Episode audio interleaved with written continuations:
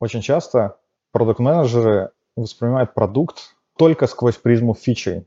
А на самом-то деле продукт, ну, это, это не фичи далеко. В каждой компании продукт значит свое.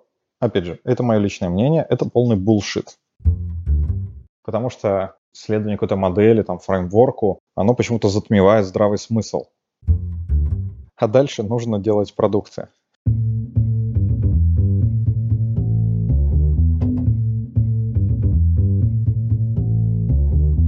Привет, я Юра Геев, и это 46-й выпуск подкаста Make Sense.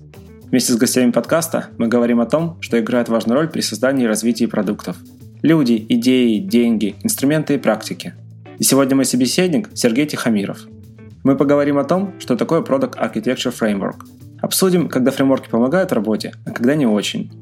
Поговорим о жизненном цикле продукта, джуниорах, мышлении и важности бизнес-архитектуры компании – Подкаст выходит при поддержке Product Sense, конференция о менеджменте продуктов. Следующая конференция пройдет 28 и 29 октября 2019 года в Минске. Сергей, привет! Привет, Юра. Расскажи немного про себя, пожалуйста. Меня зовут Сергей Тихомиров. Меня больше всего знают как автора канала Борода Продукта, как автора фреймворка Product Architecture Framework и как автора игры Game of Puff. Но я еще тоже что-то полезное в своей жизни сделал как поработал в нескольких компаниях, управлял продуктами, создавал их с нуля, проектировал, развивал. Ну и в целом работал за последние там 7 лет порядка, наверное, с 10-15 проектами разной сложности. Ты забыл про блог. Я, по-моему, нашел тебя через блог. Ну, блог это так, просто, просто моя площадочка, на которой я выкладываю свои крупные, так сказать, статьи, которые не вписываются в формат каналов, небольших постов каналов. Ну и блог он есть, но пишу я в нем достаточно редко, когда появляются только какие-то объемные штуки. Слушай, мы недавно сидели с ребятами и вспомнили шутку, что каждый продукт должен завести э, телеграм-канал, ходить на два этапа в месяц, вот этот вот чек-лист. Почему ты завел телеграм-канал? Я просто когда-то интересовался историей вообще, как они появлялись, телеграм-каналы, ну, типа в подборках, и твой там, ну, достаточно давно там появился. Мне все равно интересно. Как, как говорится, я сейчас напоролся на эту шутку. На самом деле канал был недавно, ему больше трех лет, когда еще такой шутки не было, когда и хайпа на продуктов особого не было. Да, тому есть две причины. Первая причина — это больше прагматическая для меня, Тогда я работал в компании Еврафта, то есть я перешел в компанию Еврафта с компанией Lifetex. И так как компания Еврафта это не продуктовая компания, я управлял там внутренними продуктами e-commerce. И, соответственно, пообщаться с коллегами с продуктами у меня такой возможности не было, как это была, например, в Lifetex, где было помимо меня еще два продукта, есть был продуктовый директор. Соответственно, весь мой фокус с точки зрения развития сместился больше на анализ очень большого количества информации, да, и этот канал стал результатом как бы агрегации всей этой информации, пропусканием через себя и фиксацией важных тезисов, важных мыслей. Вот. С другой стороны, с стороны больше продуктовой там, или бизнесовой, я подумал, что, во-первых, эти, ну, все эти тезисы потенциально могут быть полезны и другим. А на тот момент Telegram, ну, только начинался, начинался с точки зрения там различных каналов, и уж каналов, тем более посвященных продукт-менеджменту. И здесь я подумал, что ситуация на самом-то деле нового или растущего рынка. То есть если начать выбрать именно этот канал, а не Facebook, не Medium, не Хабр-Хабр, то вполне возможно здесь есть э, большой потенциал роста. Ну и, соответственно, если мой контент, назовем это так, или мои мысли, тезисы. Ну, потому что я не очень люблю слово контент, потому что я специально посты не пишу. То есть у меня нет никакого там контент-плана и так далее, так далее. Так вот, если мои мысли будут полезны, да, то тогда это неплохой канал для их донесения. Но и спустя три года видим, что это дало свои результаты. Слушай, а вот э, над фреймворком ты когда начинал работать? Еще до появления этого всего? Само собой, да. То есть на самом-то деле Тогда это просто не называлось фреймворком. Первая попытка моей систематизации всего вот этих штуки, первая попытка систематизации, она произошла где-то как раз в 2015 году. Вот, когда я работал в компании Lifetex, я поработал над несколькими там, продуктами разной сложности, и постепенно, постепенно, постепенно начинала вырисовываться общая картинка. И тогда был первый вид систематизации, к сожалению, а, артефакт этого уже не осталось, ну, в смысле, картиночка не осталась, остался только там текст, текст, скажем так, систематизированный текст, но это было в 2015 году. Потом была вторая итерация, это было через несколько лет, но в результате в результате вот всех этих действий, вот то, что мы можем видеть на сайте, это примерно четвертое представление, то есть четвертая итерация. Но именно словом фреймворк на самом-то деле я понял, что можно назвать это как раз словом фреймворк где-то ну, в середине 2018 года только. Окей, okay. давай мы сделаем отступление назад. Product Architecture Framework — это штука, которую ты систематизировал существующие знания как это назвать правильно? Слушай, это инструмент. Ну, то есть фреймворк с точки зрения там программистов, это какая-то штука, которую ты берешь и начинаешь работать с ее помощью. Ну, то есть строить новые приложения, там, не знаю, там, сети, ну, сетевое взаимодействие. Что в данном случае это значит? Ну, вот э, для продукт менеджмента Вот именно в таком виде фреймворк и в конце концов должен стать. То есть ты просто берешь, у тебя есть какая-то задача, и фреймворк должен давать ответ, что тебе конкретно нужно сделать, по каким шагам, при помощи каких моделей, при помощи каких артефактов, как это делали, например, твои коллеги в разных индустриях, и что у тебя должно получиться на выходе. Вот на эти вопросы все фреймворк должен отвечать. И, по сути, весь roadmap фреймворка как продукта, он состоит из таких вот отдельных задач. И постепенно, постепенно, постепенно, работая над каждым этапом, прорабатывая каждый этап, во фреймворк добавляются артефакты, модели, уточняются. В скором времени появятся уже примеры реализации разных компаний. И в конечном итоге это будет фреймворк в том понимании, как понимают разработчики. Угу. Хорошо. Я вот сейчас специально открыл сайт. Ну, я, я, честно, я не смог все запомнить. Достаточно много разных инструментов. Но вот как правильно назвать эти штуки? Это, получается, стадии или процессы? Design, Discovery, Development, Promotion, Sales, Management. Что это? Группы процессов, группы инструментов? Я понял, да. Здесь интересная штука, это я, я бы назвал это доменами. Это не совсем этапы каких-то циклов, да, потому что в фреймворке есть определение жизненного цикла, и различные моменты из этих доменов, они присутствуют ну, на разных стадиях этого жизненного цикла. Просто эти шесть доменов я выделил как э, шесть основных активностей, которые идут от продукт-менеджера.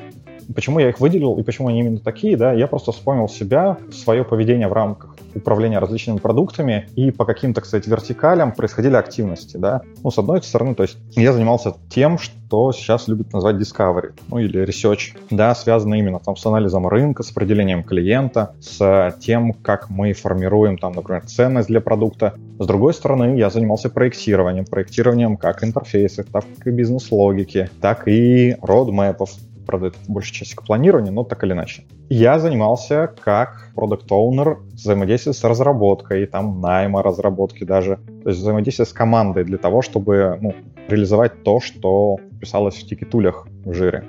То есть это часть девелопмента. Я занимался в том числе промоушеном, формируя именно маркетинговые месседжи, да, делая какие-то презентации, проводя даже там пресейл. Собственно, это относится к домену sales то есть осуществлял пресейл для крупных клиентов, если мы говорим за LiveText. Думал о том, каким образом может ну, в смысле, не думал, а проектировал механизм имплементации решения с точки зрения того, что вот мы приходим к клиенту, мы выявляем его потребности, его проблемы, мы анализируем там, например, сайт его, его бизнес-процессы. Мы потом смотрим, какие наши решения могут закрыть эти проблемы и предлагаем им какой-то офер. Потом уже начинаем его внедрять, настраивать, конфигурировать, собирать статистику и так далее, и так далее. Ну и непосредственно менеджментом, как такой постоянной активностью, которой занимается продукт менеджер для существующего продукта. То есть берем фидбэк, анализируем его, там смотрим статистику, э, растим, развиваем и так далее. И, собственно, вот эта вот табличка, да, она вот была первой частью, но она не совсем была корректной. Ну, то есть она статична. Она статична, это была первой большой ошибкой. И именно эта проблема привела к рождению вот этих жизненных циклов, которые тоже есть в фреймворке, и на самом-то деле вокруг которых он и будет в дальнейшем раскладываться. Так, окей. То есть есть шесть доменных зон. Еще раз тогда Discovery — это штука, когда ты собираешь информацию про рынок, ну, то есть набор инструментов, практик, сбора информации, формирования какого-то там, не знаю, видения продукта с точки зрения клиентских потребностей, да? Ну да, продукта, фичи, неважно что. Да, потом дизайн — это где ты оформляешь эти требования, оформляешь это видение в требования. Угу. Roadmap, цели задаешь и так далее, и так далее. Затем development. И тут у тебя, я вижу, связано что-то вот с разработкой. Получается, ты указал это, чтобы было... Чтобы что? Это же не совсем как бы часть, связанная с продуктом, да. но здесь часть связанная с продуктовой деятельностью. Ну, то есть, на самом-то деле, Здесь как раз и есть три таких поддомена, то есть Development, Feature Launch и Documentation. В Documentation что выделено? Feature Map, то есть как именно документация, да, то есть есть продукт, продукт состоит из фич, фичи закрывают какие-то проблемы, неплохо бы иметь представление, чтобы было прозрачно, какие же решения предоставляет продукт. Есть какая-то просто документация по продукту, ну, она может быть совершенно различной в зависимости от контекста. Есть часть, связанная именно с э, запуском фичи, э, лончем, потому что она может включать в себя какие-то тестовые группы на внутренних пользователей, на внешних пользователей. И здесь запуск, он связан, ну, как правило, с разработкой. То есть продукт менеджер нету какой-то кнопки, которую он нажимает и говорит, на, все, запускаюсь. Вот, это все, все-таки процессы, связанные с командой разработки. Какие-то договоренности в, вместе с разработкой с точки зрения того, что как я вам передаю требования, да, как мы принимаем результаты. Ну и поэтому вот это есть еще субдомен Development Agreements, то есть вне зависимости от того, какая выбрана методология, Scrum, Kanban, там еще какая-то, все равно есть какие-то договоренности, которые существуют между менеджером, продукт-менеджером и разработкой. Как правило, они весьма конечны с точки зрения ритуалов каких-то. Ну там, стендапы, это всякие там, приемки, груминги и так далее, и так далее. Но так или иначе эти договоренности должны быть. Иначе процесс передачи требований, разработку получения результатов, он будет такой себе. Окей. Дальше тогда идет блок промоушен. На удивление, тут самый маленький. Видимо, потому что слегка касается продукта. К сожалению, это так. Окей, дальше sales и management. Ну вот это как раз был один из вопросов, который я хотел задать, но ты немного меня опередил, про распределение, во-первых, этих доменных зон, во-вторых, конкретных блоков этих доменных зон во времени. Ну то есть я в свое время знакомился с PM-блок, Project Management Book of Knowledge, и там были как раз группы процессов, которые распределялись по, в том числе, жизненному циклу проекта. То есть, условно, было понятно, на каком этапе, на, то есть на этапе запуска проекта тебе нужно было сделать это и это, затем на этапе формирования требований это, это и это, с такими-то артефактами и так далее, и так далее. Соответственно, ты тоже пришел к этой модели, что есть какой-то цикл жизни продукта. Правильно понял? Да. Так, сколько ты деле... этапов сейчас выделил? Выделил все те же самые четыре этапа, которые существуют, но немножечко их переразбил. Что нужно понимать? Есть действительно жизненный цикл продукта, который состоит из четырех этапов. Из четырех этапов стандартных, когда у нас есть introduction, так сказать, выход на рынок, growth, maturity и там decline. Классический жизненный цикл продукта из классического маркетинга. Вот, у меня немножечко жизненный цикл, он расширен. С точки зрения разработки он включает несколько других моделей бизнесовых. То есть по своему опыту я видел, ну, потому что я видел, как там продукты рождаются, как они развиваются, да, когда они достигают своих пределов. То, что на самом-то деле продукт, по сути, необычный жизненный цикл продукта тоже говорит, что деклайном все не заканчивается, а заканчивается все чем-то другим. И поэтому в какой-то момент, когда мы управляем продуктами, возникает другой вопрос. Не столько уже управление конкретным продуктом, сколько управлением несколькими продуктами. Или, что более даже сильное, это управление бизнесом или бизнес-моделью. Вот. И это тоже естественный процесс. Но более того, более того, все продукты и компании, они живут в том числе еще на каких-то рынках, и рынки тоже развиваются. И я попытался объединить все эти модели вот в то, что сейчас есть на сайте в виде жизненных циклов. То есть это несколько моделей. Классический жизненный цикл продукта 5 сил Портера. Это 4P Marketing Mix, ну или расширенная версия 7P. Это, соответственно, Customer Development Стива Бланка. И это модель консолидации отрасли, когда у нас есть какой-то сначала небольшой продукт, первая фаза, фаза Discovery. Мы ничего не знаем, нам нужно что-то узнать, что это должен быть за продукт, какие проблемы какого сегмента это решает, какое ценностное предложение, какая бизнес-модель и так далее. Второй этап — это этап роста, когда мы уже знаем, мы проверили основные гипотезы, и мы начинаем этот продукт расти. А что значит расти? Это значит то, что мы начинаем постепенно захватывать рынок, какую-то долю рынка, стремясь занять максимально. Следующая фаза, которая сейчас называется конкуренцией, возможно, я переназову, потому что это, по сути, ну, конкуренция или, там сказать, оптимизация, когда мы уже заняли своим продуктом какую-то часть рынка, но на этом же рынке, да, существуют какие-то другие компании, которые делают то же самое. Вот. И когда они делают то же самое, происходит уже какая-то конкуренция с ними. Конкуренция, дифференцирование с точки зрения маркетинга, дифференцирование с точки зрения продукта и фич, которые есть в нем, по-другому переосмысление того, что есть продукт, превращение продукта из простого продукта в платформу или дальше в экосистему и так далее, и так далее. Но такое состояние, оно, если, например, все будут делать одно и то же, то рынок, по сути, будет в состоянии стабильности. И поэтому, ну, то есть никуда не двигаться есть четвертая стадия, стадия эволюции, когда мы пытаемся выйти за рамки этой системы когда наш продукт пытается найти какой-то голубой океан, да, или, точнее, уже мы говорим здесь даже не за продукт, а скорее за бизнес, вот. Когда он начинает думать о том, чтобы вообще сменить бизнес-модель, когда мы начинаем думать о том, что, чтобы управлять цепочками формирования ценности, а не столько даже продуктами. Ну, потому что в рамках одной цепочки формирования ценности мы можем предложить несколько различных продуктов, но в рамках одной цепочки. Или вообще даже создавать, предлагать какие-то сквозные штуки в рамках нескольких цепочек формирования ценности. Ну, я имею в виду такие штуки, как, например, Amazon Prime или Яндекс Плюс. Это сквозные такие программы лояльности, которые объединяют в себе несколько продуктов, причем несколько продуктов из разных отраслей, и при этом все равно приносят какую-то отдельную ценность своим клиентам, своим потребителям. Вот как-то так. И этот жизненный цикл, он хорошо показал как раз несколько ключевых акцентов, которые лежат даже не столько в продукте, сколько, например, в маркетинге, в продажах и так далее, и так далее. Почему? Потому что очень часто продукт-менеджеры воспринимают продукт только сквозь призму фичей. А на самом-то деле продукт, ну, это, это не фичи далеко.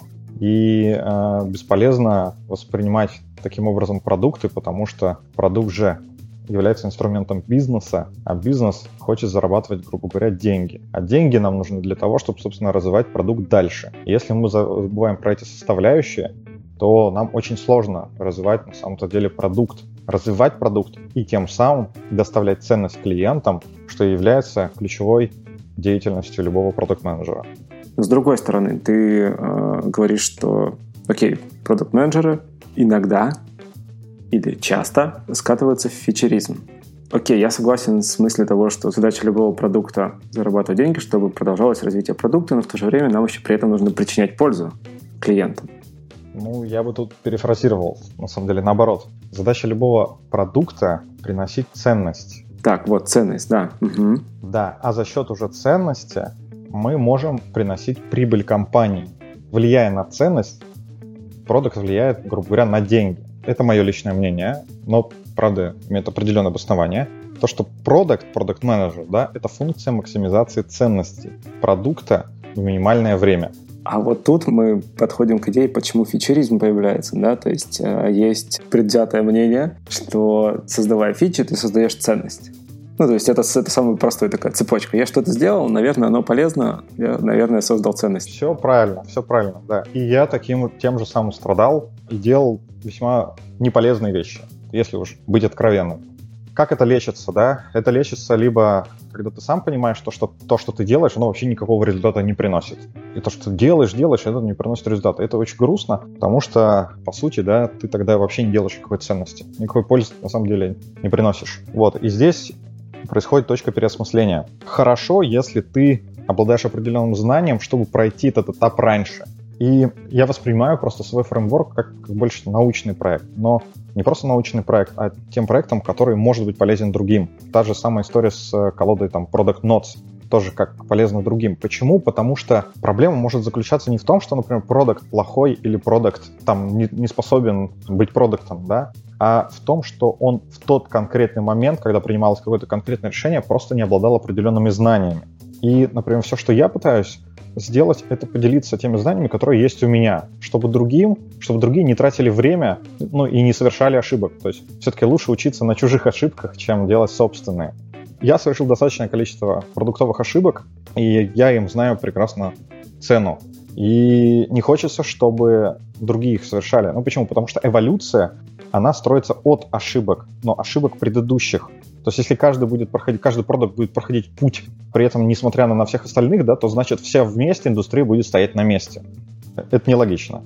Поэтому и хочется показать то, что нет, смотрите, есть, есть модели, есть знания, вы можете использовать их, и используя их, вы будете решать свои текущие проблемы. Вот. И ну, например, взять ту же самую там иерархию метрик. Это инструмент анализа, который очень хорошо показывает, каким образом, собственно, продукт может, ну, во-первых, определять ключевую метрику там ценности, ну и все остальные метрики, ключевые метрики продукта, и каким образом, влияя именно на эти метрики, продукт может приносить деньги, если может. Вот. Это очень хорошая штука, потому что, например, когда я работал в компании LifeTex и занимался фишеризмом, в том числе, я об этом не знал, и очень много что сделал что не принесло на самом деле сильной пользы.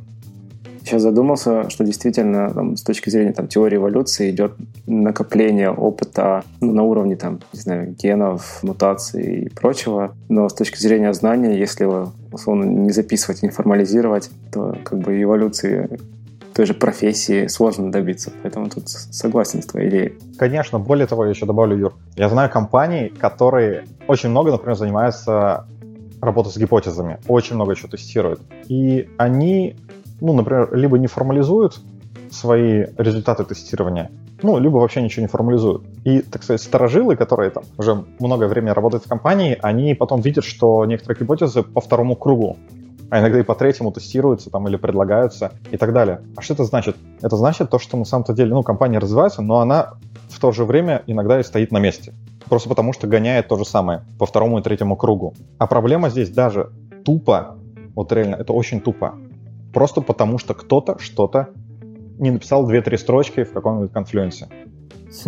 Не записали результаты тестирования. Окей. Слушай, давай тогда, знаешь, с какой стороны зайдем? Получается, что ну, вот этот фреймворк — это в каком-то смысле модель мышления, наверное. Ну, то есть, прочитав Product Life Cycles, познакомившись с основными доменами. Достаточно сложно будет запомнить каждый отдельный элемент в домене, но, наверное, и не нужно. Да, и не нужно, правильно. Да, то есть поняв, какой идет жизненный цикл продукта, какие основные инструменты применяются на каждом из этапов жизненного цикла продукта, ты, в принципе, становишься к чему-то готов. То есть вот такая, если там упростить, прям супер упростить, то примерно такая задумка. Ну да, типа того. То есть, на самом деле, тут есть ключевые концепции, которые хорошо бы их понимать. Мне очень нравится выражение Декарта, если это был Декарт, правда. То, что знание малых принципов освобождает от знания многих фактов. Вот так вот более правильно. Ну вот при, приведу пример из математики. Я учился в определенном университете, и у меня было 6 семестров дифференциальных уравнений.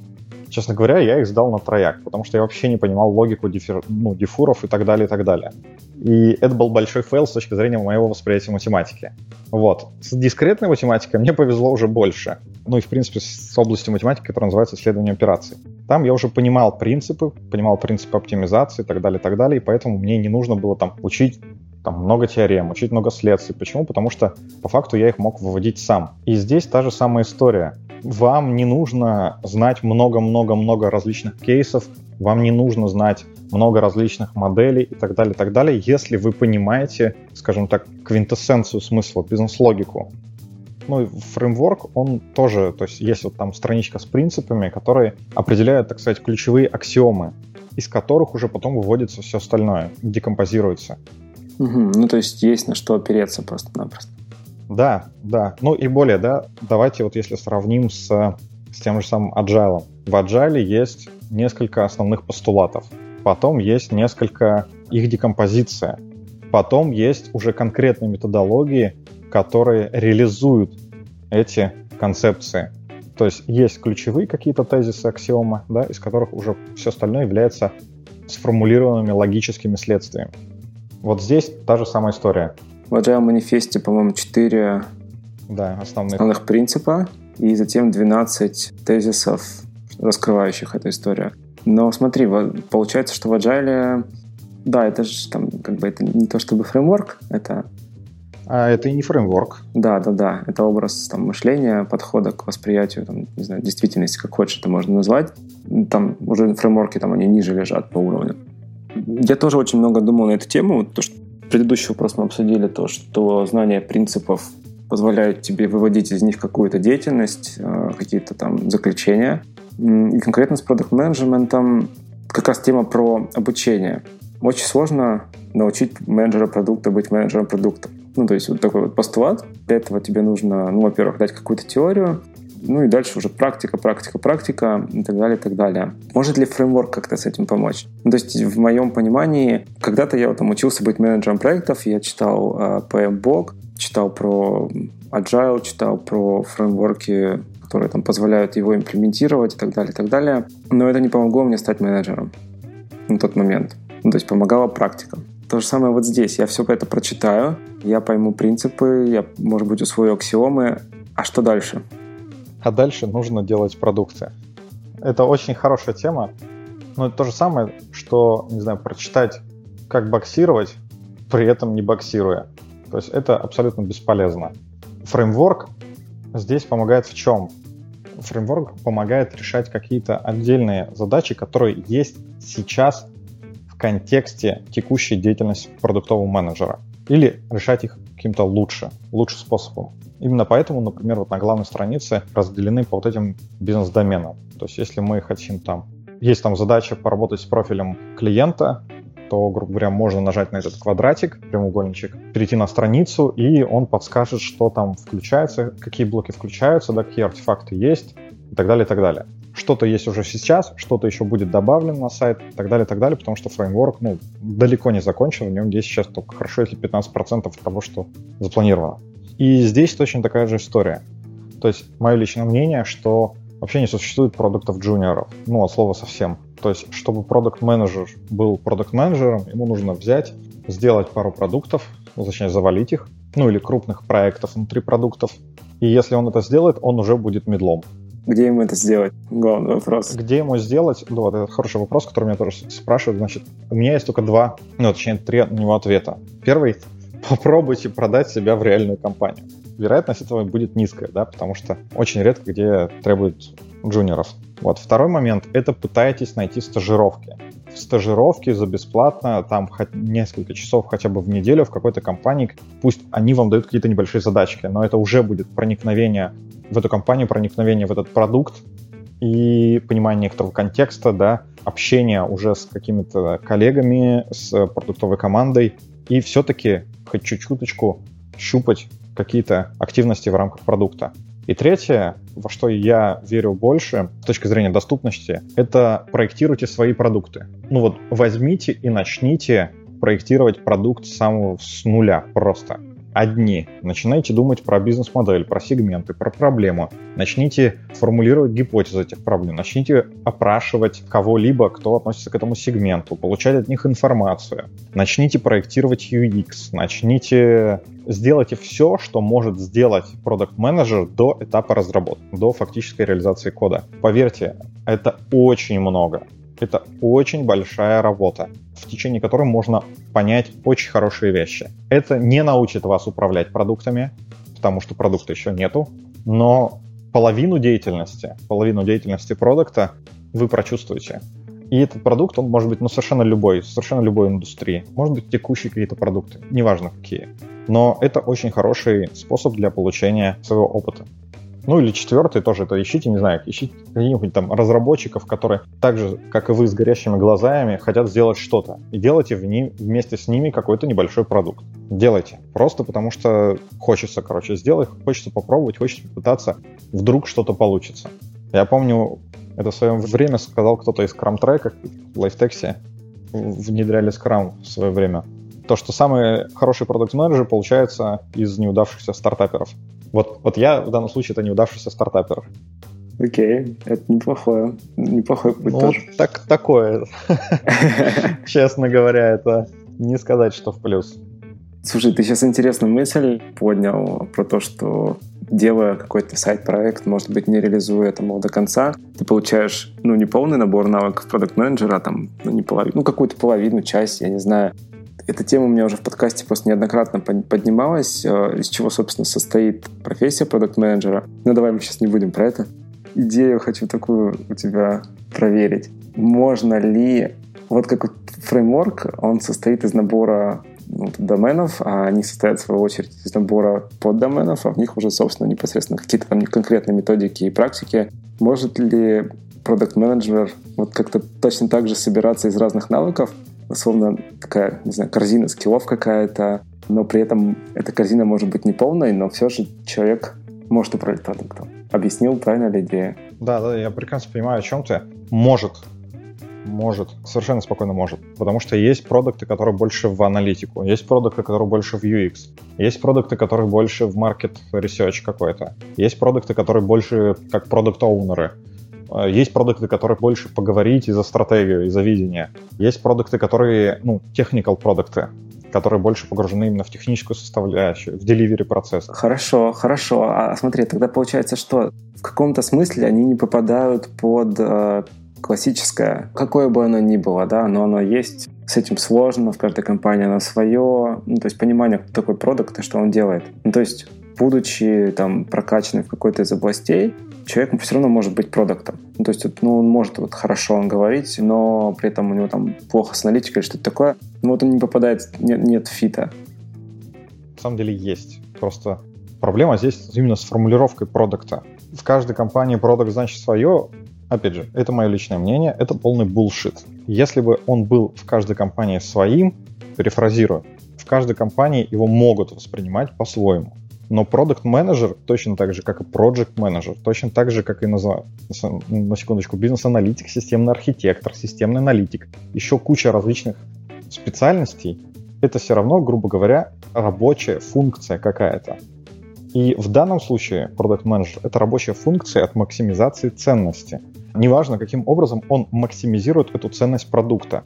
За счет того, что лучше общается с разработчиками и, не знаю, там, более правильно формулирует требования, чтобы сократить time to market. Ну, хотя бы тупо, чтобы фича сделалась в одну итерацию, да, а не в три, потому что они друг с другом не договорились. Потому что он лучше ресерчит, и именно поэтому его гипотезы ну, обо всем намного более конкретны, и именно поэтому фичи, которые по лучше отвалидированным гипотезам, приходящие в продукт, дают больше ценности или потому что он, например, лучше лучше обрабатывает фидбэк, лучше там анализирует, именно поэтому лучше определяет бутылочные горлышки, которые потом закрывает, которые потом приносят ценность. В данном случае это уже все зависит от контекста компании, от ее организационной структуры, от отрасли и так далее, и так далее. Но во всех этих моментах продукт должен максимизировать ценность при минимизации time to market.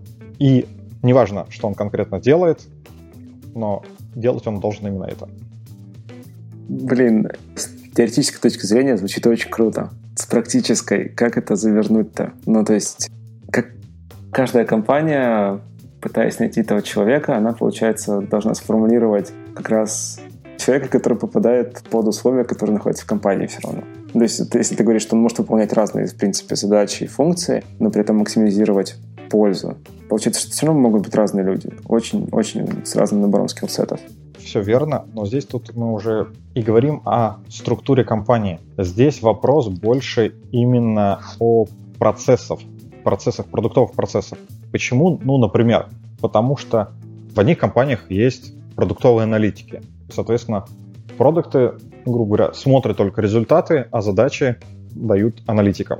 В каких-то компаниях продуктовых аналитиков нет, и продукты сами вынуждены собирать, там писать запросики, собирать эту информацию. И это не потому, что продукт такой, да, а потому что просто в каждой конкретной компании есть свои процессы, есть своя организационная структура. В какой-то компании продукт работает с проектом или с крам-мастером, и ему не нужно там делать, например, управлять командой, там приходить на, не знаю, там стендап-митинги, еще что-то, да. В каких-то компаниях есть замечательные продукт-маркетологи, которые хорошо понимают рынок, хорошо умеют анализировать там вороночные показатели, умеют привлекать клиентов, трафик. Каких-то продукты сами вынуждены тестировать гипотезы привлечения, запуская рекламу в различных каналах.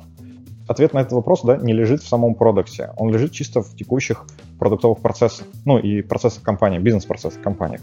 Немаловажно в том числе и думать сначала о том, какая у тебя бизнес-архитектура, должна обеспечивать твой продукт. Не только то, какой у тебя продукт есть, да, а именно какая бизнес-архитектура компании. И вот это, кстати говоря, в Минске на Product Day очень хорошо рассказал Павел Пиденко на примере компании, в которой работал. Вот то, что в данном случае именно структура определяет то, как продуктом управляешь. Окей. Okay. Получается, все-таки каждый продукт достаточно кастомный экземпляр. Кастомный в реализации, но не в своем смысле. Да, именно okay. так. Окей. Цель одна, средства найдем. Хорошо, хорошо. Давай тогда вернемся немного к фреймворку и вот о чем поговорим. Есть такая крамольная идея, что фреймворки зло по той причине, что люди в погоне за использованием ну, конкретных там фреймворков, не знаю, jobs to be done, чего-то там, я не знаю, еще какие-нибудь там построения родмапов, прочего, забывают как раз про основную эту цель. Приносить пользу, ну и деньги по пути зарабатывать. Что думаешь на этот счет? Почему так происходит? Почему это происходит? Потому что люди забывают. Потому что следование какой-то модели, там, фреймворку, оно почему-то затмевает здравый смысл. Это ошибка. Здравый смысл должен быть на первом месте. Когда есть здравый смысл, ты уже сам понимаешь, нужен тебе какой-то фреймворк и для чего он нужен, там, или нужен, нужна тебе какая-то модель и так далее. Фреймворки позволяют быстрее решать твои задачи, уменьшать продуктовую неопределенность. Вот что они тебе помогают. Если он это не помогает делать, то значит модель бесполезна. Тут все очень просто. И пытаться впихнуть квадратный кубик в круглое отверстие, конечно, можно пытаться, но это ни к чему хорошему не приведет. Поэтому если фреймворк вам не подходит, вам его использовать и не нужно. Большинство говорят именно о том, когда модель подходит. Вот для чего она там применяется, рассказывают о ее преимуществах и так далее, и так далее. Но более важно понимать, когда модель, где она не работает. И вот если люди будут понимать, где модели не работают, тогда и тогда и вот такой проблемы не будет с тем, что мы типа верим, например, в jobs to be done и больше ни во что. Вот. Или мы пишем только в юзер-старях, а на use case мы забили, хотя у нас продукт это, не знаю, какая-нибудь CRM-ка и так далее. Смотри, давай попробуем к причине ближе подойти. Почему мы делаем планирование? Ну, если там опустить всякие штуки, связанные с взаимодействием там, с бизнесом и прочим, то на самом деле это попытка уменьшить неопределенность. Ну, то, что не, неопределенность по умолчанию это состояние дискомфорта, страха и вообще там всего-всего плохого, что может только произойти. Появляется, ну, окей, это вот просто пример планирования, там, как кейса одного из фреймворки. Мы где-то прочитали про Jobs to be done, мы прочитали, как это помогло кому-то достичь какого-то успеха, и мы начинаем его использовать. Там, где надо, и там, где не надо. Ты говоришь, здравый смысл. Ребят, здравый смысл, come on, давайте... Ну, короче, не надо это делать. Как этот момент отловить, когда ты делаешь это, ну, действительно, потому что это может принести пользу, а когда ты делаешь это потому, что как, это карго-культ какой-то.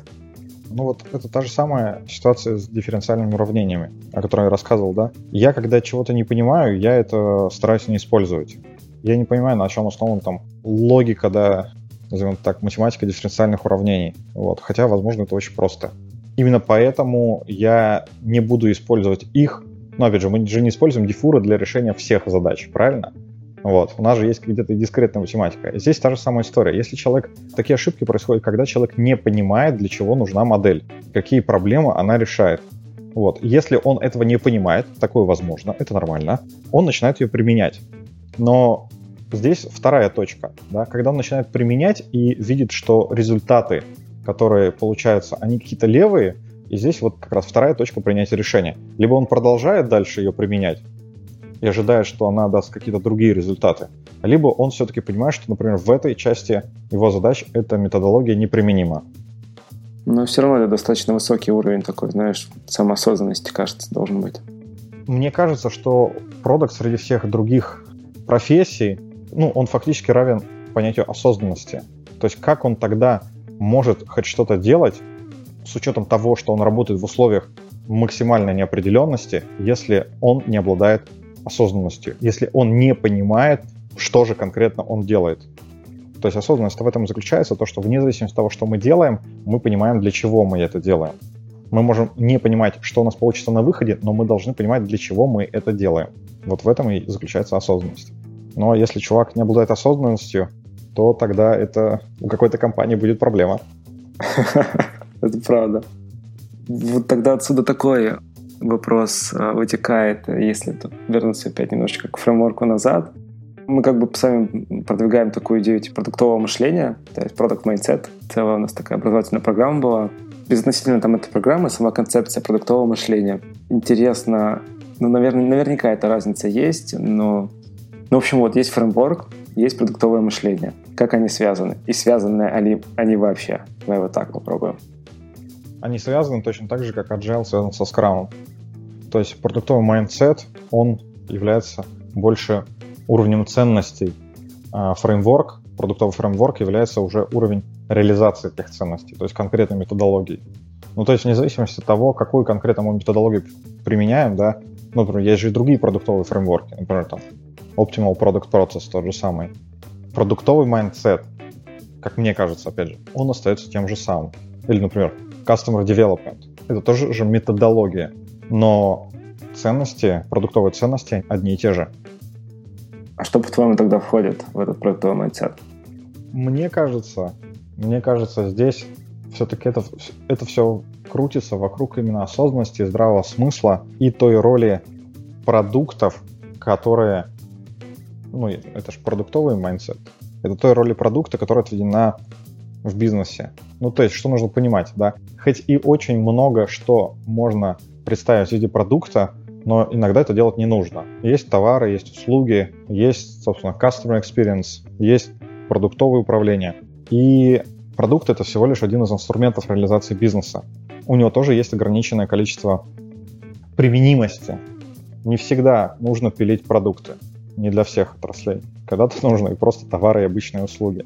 Вот. Хотя много что можно воспринять как продукт, потому что это весьма широкое абстрактное понятие. И с продуктовым э, mindset ом, я думаю, такая же аналогичная история.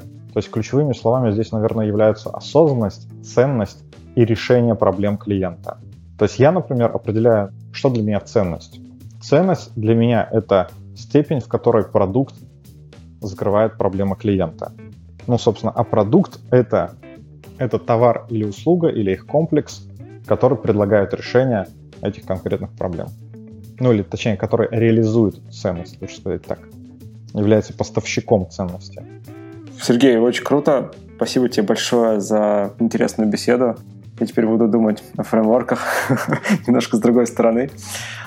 Тебе, Юра, спасибо. Супер. Я очень надеюсь, что когда выйдет следующая итерация фреймворка, мы снова встретимся и поговорим о ней. Ну, в общем, до встречи тогда и пока. Спасибо, Юра, еще раз. До свидания.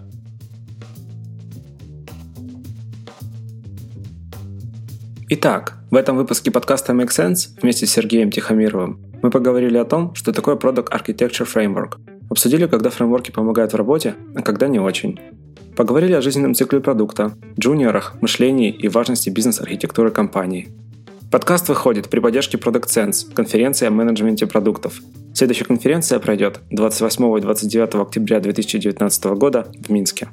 Это был 46-й выпуск подкаста Make Sense и его ведущий Юра Агеев. Подписывайтесь, ставьте лайки и присылайте обратную связь. Спасибо, что были с нами. До следующего выпуска. Пока.